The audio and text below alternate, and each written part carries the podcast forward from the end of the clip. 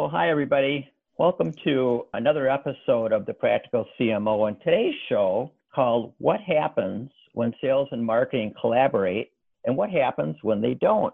We think this is a pretty timely topic. The dual challenges to both understanding the differences between sales and marketing and then aligning them for the benefit of your business don't seem to be easy to resolve. And here's a piece of evidence that supports that claim. For years, one of the most downloaded articles offered by Chief Outsiders has been the piece titled, What's the Difference Between Sales and Marketing? Now, I thought since I've managed both sales and marketing in my career that it was obvious to everybody else sort of why they're different, but boy, it really came to understand that that is not the case. And in fact, how important it is that you do understand how they're different and how they can work together. I believe understanding the differences between these disciplines and ensuring that they work together closely can really be the difference between industry leading growth or being an industry laggard. So, my guest, Bob Lambert, and I have both managed sales and marketing organizations, and we're going to lay out the argument for you while we also share two points of view based on our experiences managing these disciplines. Today, my guest is Bob Lambert, an experienced go to market executive. I was introduced to Bob a few months ago, and we found that we have very similar experiences, but we also discovered that we also both share similar views of the roles that sales and marketing organizations could and should play individually and together to drive business success. So I'm going to have Bob tell you a little bit more about his business. Bob, welcome to today's program. Hey, thanks, Mark. I've really been looking forward to this since we had uh, lengthy conversations about this, and we have a lot of contact in common. Well, first of all, uh, let me go back to the roots. Actually, what started all this is my early career. Spent a decade with a little company called Nestle and uh, started out on the marketing side with a product called Taster's Choice Coffee, which became multi-million dollar success uh, in a couple years. But what that really demonstrated to me on the marketing side was that, and I also came from a retailing background, so I had a bit of an edge over my peers that were in there in marketing because in high school I actually ascended to the role of an assistant manager at a food chain. Coming out, then we had a wonderful program, and this gets to the point of what we want to talk today about the understanding between the two and how those two can come together and be aligned. As the marketing department, we our assignment was every quarter we had to be out with the sales organization for a full week in the market and experiencing what they went through, calling on supermarket buyers, understanding and reading what the consumer patterns were, and all that type of thing. Uh, that was an enormous experience for me. But what it really did was that when I saw issues that we were having out in the marketplace because of my retailing background, I was able to take and go back to the headquarters at that time was in White Plains, New York, and design marketing programs tailored more to the buyers at the grocery chain and solving some of their problems. And then basically through our wonderful advertising marketing we had, so we had an outside in view and we were always going out to the consumer to help them to make a decision once they came in the supermarket to buy Nestle products, especially coffee products, because at that time, that was the dawn of freeze dried coffee. So it was a whole new concept. And we became enormously successful at that. Well, because of that, I got tapped on the shoulder to then go out into the sales organization and start becoming a salesperson because they thought it was rather unique what I was doing because my background experience. And so that's when I started my sales career. was yeah. out with Nestle, actually started carrying a bag and then ascended into a management position, landed here in Chicago in 76, run, uh, you know, a 30 person sales organization, which was a, a whole different division, by the way. I had sales organizations that were all the different levels of sales organizations. We had independent sales organization, we had captive sales organization i worked through brokers food brokers so i got a real education across that whole scope of what was going on after that then got to the point where i founded the samurai business group back in 01 yeah. And the genesis of the Samurai Business Group was really to take and help young people understand what sales was all about because they weren't getting training, they weren't getting coaching. And I had wonderful coaches and mentors all the way through my career that really molded and shaped me. And I, I thought, this is criminal. We got to do something about it. It's a great career. Well, I found out pretty quickly young people couldn't pay me doing that. So I went back to where my roots were and really started helping agencies and marketing organizations understand this thing called business development or sales. Mm-hmm. And that's where I first kind of developed the whole business development model. But also at the same time, I found what was wrong with sales training and sales in general. It was all push, you know, it was like always be closing, sell, sell, sell, buy, buy, buy. And I said, no, that, that's wrong because human beings buy emotionally. They rationalize or intellectually justify that decision. And that wasn't happening in B2B sales. It was just all push, push, push, product, product, product. And so that's when we developed, got together with a partner, got some worldwide research, and we developed the buying decision model. And the buying decision model is focused entirely on the buy, not on the sell. Yeah. And that was really to help in how it was molded and shaped because we knew that people love to buy, they hated to be sold. And so what I did coin the phrase with Mark was this there's only been one constant through all of marketing and sales. Do you know what that is? Oh, is this a test question? We didn't rehearse this part. well, you do know what it is because there's only one constant through all of that, and that is a human is buying something. If you're selling to aliens or robots, I can't help you. But if a human right. being is involved in this, they're emotional beings, and I don't care how hardcore you want to talk about B2B buyers or procurement agents, there's an emotional element to what they're doing. Right. Picking up on what you were just talking about, the emotional component, most of us in Chief Outsiders are um, familiar with neuromarketing, particularly as articulated in a book called The Persuasion Code. There are two authors, and the, the one who wrote the front half of the book is the neuropsychologist, and the one that wrote the second half of the book is translates it all into marketing theory and practice. When I read that, was introduced to that about a year ago. It started to explain a lot of things to me. It sort of gave a rationale to things that I experienced in my own career you know, you talked about sort of that crossover early in your career between marketing and sales. I kind of went the other direction. I started in sales and went into marketing, and then everybody was like, "Oh, thank you." Now we have somebody in marketing who understands what it's like to sort of be a salesperson, exactly. right? Maybe that's why you and I kind of sort of hit it off because we had early on in our careers we were really exposed to both. We could see the power of them. You brought something up that was really great about that too. Just so the buying decision model is absolutely founded on neuroscience and behavioral science. What the whole genesis of that was, and it's we're not talking about rocket science here. This is basic human stuff that's been around since the dawn of man. But what we did was we codified that because when we put that and constructed together, Mark, we did worldwide research to buyers and their attitudes about salespeople, who was good, who was bad, and all that. And one of the things that popped up with them when we asked them about that, almost 80% of the buyers said that most sales interfaces they had or people coming in and calling on them was a waste of their time. That was big. I mean, any salesperson, I mean, I never liked having a, a large body of unqualified leads dumped on me, right? Yep. And, you know, that's the essence of the intelligent sales pipeline approach that I've been championing, right? It's like, you know, I like the model of where it's not a funnel, you don't dump tens of thousands of leads in the top to get a few out the bottom. I like the model of a pipeline where you put 50 prospects in and you get 49 or 50 customers out. I mean, yeah, that, that I, I love productivity and efficiency and effectiveness. And I know that that's sort of the essence of the samurai model, right? And I, like to just first of all, I think Samurai Business Group is a great name, but I always think it should have an audio component. So when you say it, it should go swish swish, right? Yeah, right, exactly. but uh, we can work on that. But tell me, tell me a little bit how you approach companies that you work with, Bob. Sort of what's the essence of sort of? You, I mean, you've mapped out a very rigorous discipline to help them improve. Let's talk about the sort of high level essence of how you do that. Well, there's three basic problems most clients are coming to me with, and, and, the first one right out of the gate is prospecting. You know we haven't got enough prospects. We haven't got enough prospects, and we specialize solely on B2B, more complex selling, longer selling uh, cycles, and also how do you really speak buyer? Okay, I take a, a chapter out of Stephen Covey's Seven Habits of Highly Effective People. Seek first to understand before being understood.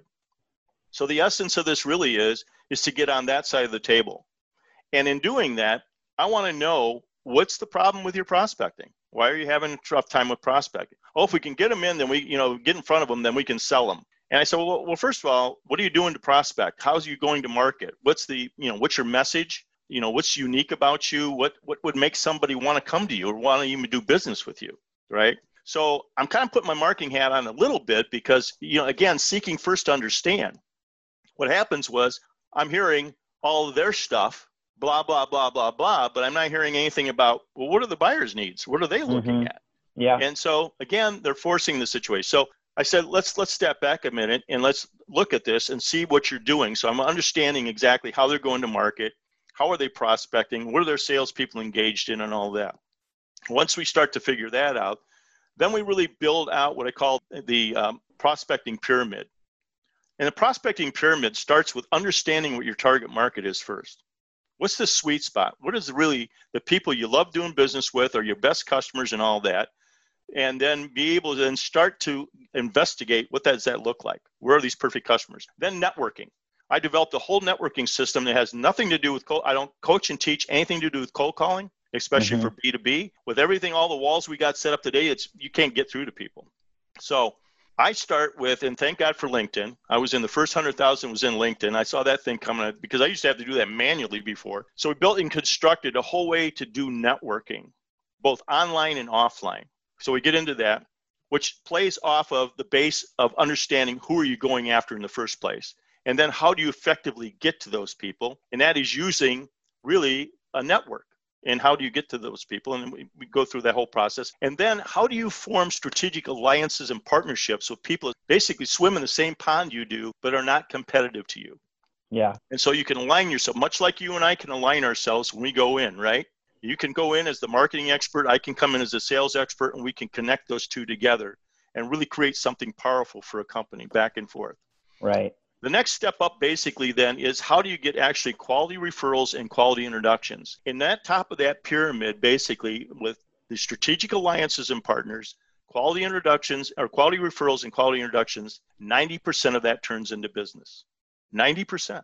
But unfortunately, people don't spend the time cultivating that that they need to do because they want a quick fix. Oh, uh, just throw more cold calls. Just keep doing the same thing you've been doing that doesn't get any results, and the insanity continues. You know, right. So that was one thing. Then number two was they had no clue how people bought with the buying cycle. It's not about you, it's about the buyer. And it will right. go the the buy will go at the speed of the buyer, not the speed of what you want to sell them. And so understanding that, what we found when we introduced the buying decision model, it actually accelerates the buying process mm-hmm. when you do it. Okay. And so we identified three apparent reasons that people will give you that we can map them directly to compelling reasons that will drive them to buy. Yeah. And then in between there, the discovery process, we brought back Socratic questioning. You know, Socrates once said, I can't teach him anything, I can only ask him questions to make him think. And that's exactly what the Socratic method is designed to do. It's get the buyer engaged. And once you have them engaged, you have them engaged emotionally, and we know they buy emotionally. Right. So that's the compelling reasons. So the three apparent reasons that we undiscovered was I've got a problem, I've got a pending event, or I have an opportunity we've had a bounty out for 30 years or for 20 years. Anybody can come up with any more than that, great. But generally speaking, people only concentrate on either pain or gain, right? But fear is in there all the time. Insurance is sold on fear. Uh, when you look at April the 15th, that's a fear date, right? So those three map directly to the compelling reasons pain, fear, and gain. That's the genesis of the buying decision model. And then the last one is basically how do you really get customer loyalty Okay. And then how do you create that loyalty into evangelists for you? That then right. goes right around to back to the beginning of the prospecting model where you're getting really quality prospects because you're being led or introduced to them by somebody that knows them and trusts them. Yeah. You know, in closing that loop, I just had that conversation with somebody earlier today. You know, I just finished up some research for a consumer business and their net promoter score was 62 on their product, right? 62 is a blowout number, right? I mean, when you think the range is minus 100 to plus 100, yeah, and right. companies like Apple are in the high 60s or low 70s, right? Yep. They did not know that. And they thought people liked their product, but they didn't under, really understand the strength of that loyalty and that affiliation. So, of course, now we're talking about customer referral programs and other things to try to build on it and try to close yep. that loop, right? Yep, yep. Because like we call this show the Practical CMO, Bob, I think it's always helpful to share a couple of case studies with the audience, right? And I thought, let's take one where uh, sales and marketing were not aligned, they weren't integrated. Why don't you share an example with the audience of somewhere you've worked or, or a business that you worked with where you felt like that poor integration was really negatively impacting the business's performance? Yeah, well, I, have got a lot of examples of that, you know, where they weren't where they weren't aligned because uh, I guess having the privilege that I did early on in marketing and the alignment between sales and marketing, and uh, marketing having to go out in the field, and then sales had to spend time inside. It became a wonderful synergistic alignment. Everybody was singing on the same song sheet, and the success rate goes up exponentially. And I've got some examples of that. Probably one of the examples I would use is a client that we had that was an engineering consulting firm and a big one. It was a 400 person firm. And they wanted to basically get their the high potential individuals that want to be partner uh, to start producing. And that's thing called sales.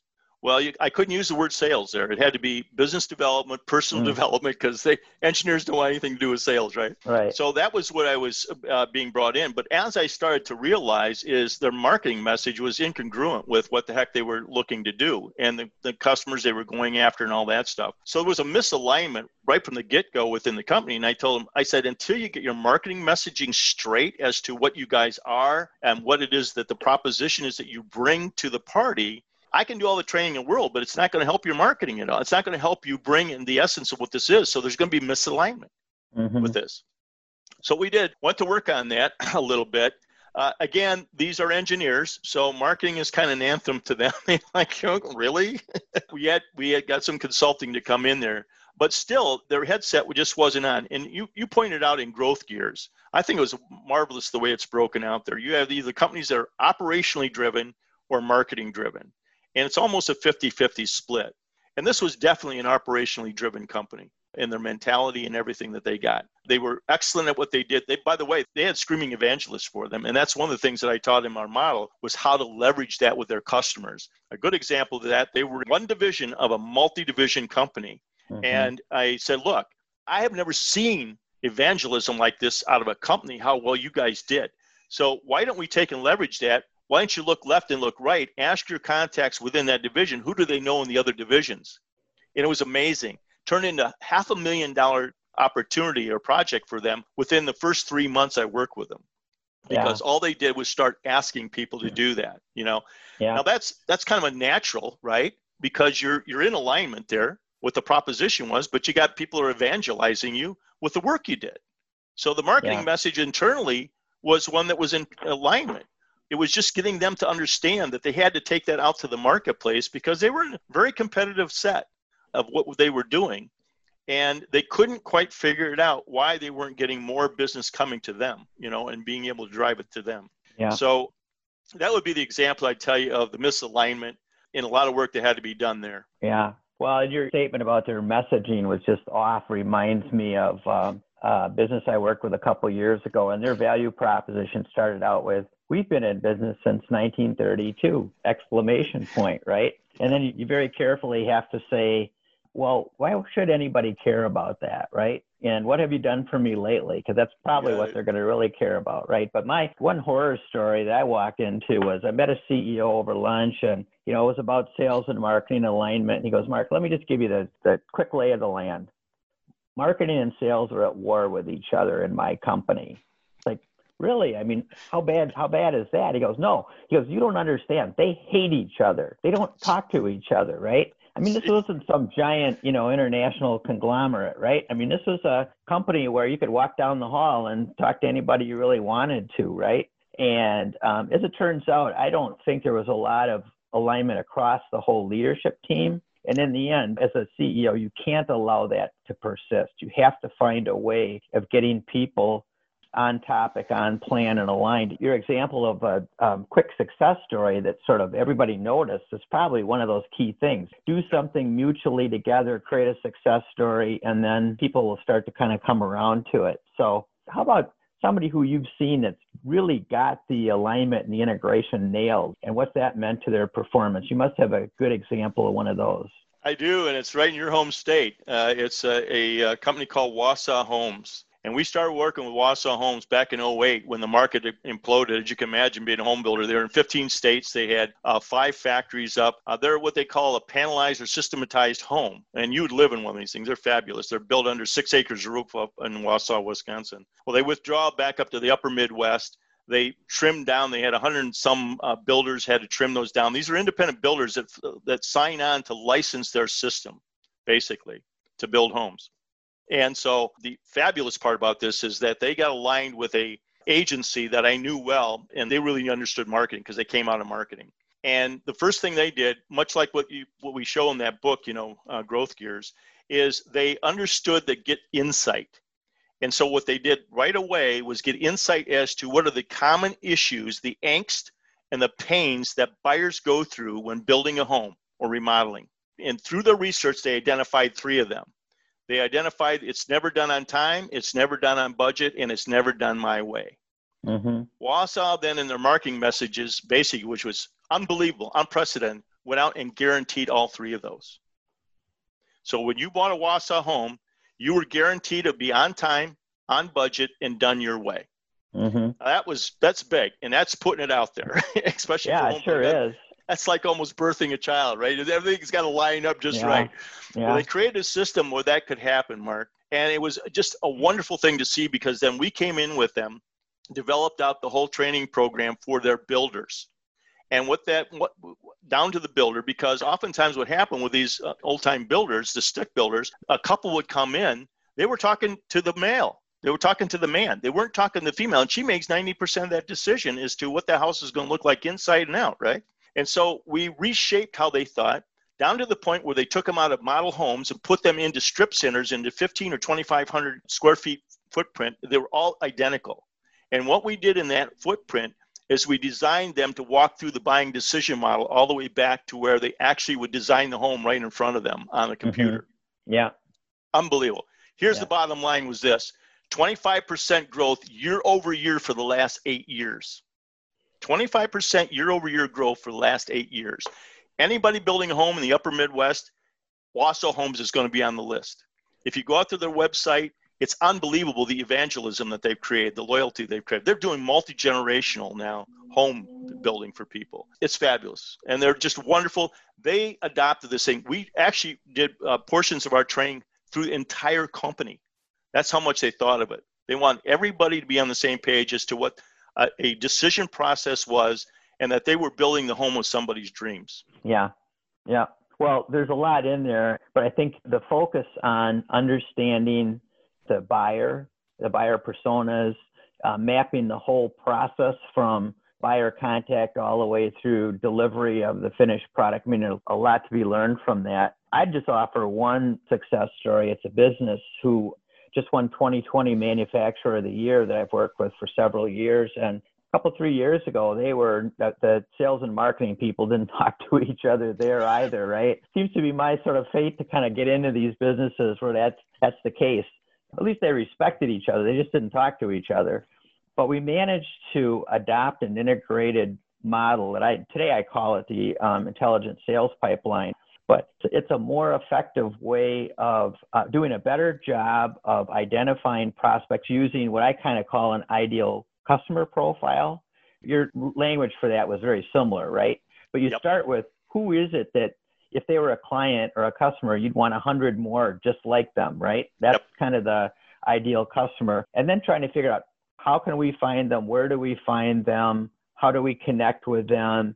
And it's sort of a combination of sort of inside out marketing because you know what your capabilities are and your product and services are but it's also outside in because you're specifically looking for those prospects and those customers that you know you can connect your value proposition strongly to. And um, so yeah your, your, case study of Wausau eight years 25% annual growth. I mean this business has grown 20% annually the last couple years, just won 2020 Manufacturer of the Year. And it's the strength of the go to market program, the integration of sales and marketing together that's been a big driver along the way. So, you know, there's a lot of learnings we could already extract, I think, and let's, I think we should just kind of highlight those uh, before we take a short break. um, so, I, some of the things that I've written down. Um, you've talked about quick successes, you know, generating a quick Wins, success yep. so everybody can see the power of what alignment integration does.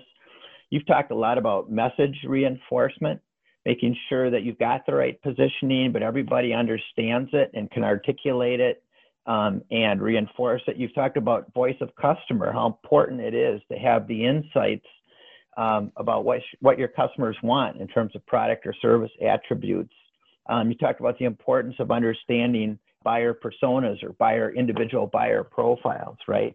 I mean, if we if we kind of look through those examples, is there anything else that you'd pull out of that and say, hey, you know, this is also kind of a common thread? Well, you know, you, you hit on something that we always look at when we start looking at alignment with those best customers. And what is it about them? What I find, uh, Mark, oftentimes is people don't take the time to go out and talk to their customers ask the question, why do you do business with me? What is it about what we do that you really like and you think you do business with us till the cows come home? People don't do that. They're fearful of actually hearing something and they, they're fearful they're going to hear something they don't want to hear. Okay. Mm-hmm. I always got that. And the way that I lead that is basically, I coach my clients on if there was one thing we could do better, what would that be? Not what we're doing wrong, but if there's one thing we could do better, what would that be? And it's amazing. People will open up, okay? Because the opposite of that, they don't want to talk about anything negative. They don't want to talk you down, especially Midwesterners, because we're passive aggressive here, right? Right. We can't. New Yorkers will tell you right to your face what it is that you're doing wrong. But right. you know, if there's one thing we could do, I also use that in competitive situations. So I teach and coach the my the students is basically in a competitive situation, you never want to dish your, your competition, right? So and I had a, an example of that with a bank that they were trying to go out and they were sending information out, and this poor young woman had to go out there and follow up with them. And she'd been following up this one guy for about two years, and he said, "No, no, we're fine." Our whole thing. She ended up that day after I coached her because she said, "What would you do?" I said, "Well, I don't know if this will work or not, but try it." I've had other clients that have done it and it worked, and that would be yeah, that company you're working with, that bank you're doing business with is a great, great bank, but uh, nobody's perfect. We're not, and we know them. We know them very well. But if there was one thing they could do uh, differently or better for you, what would that be? And the guy opened up.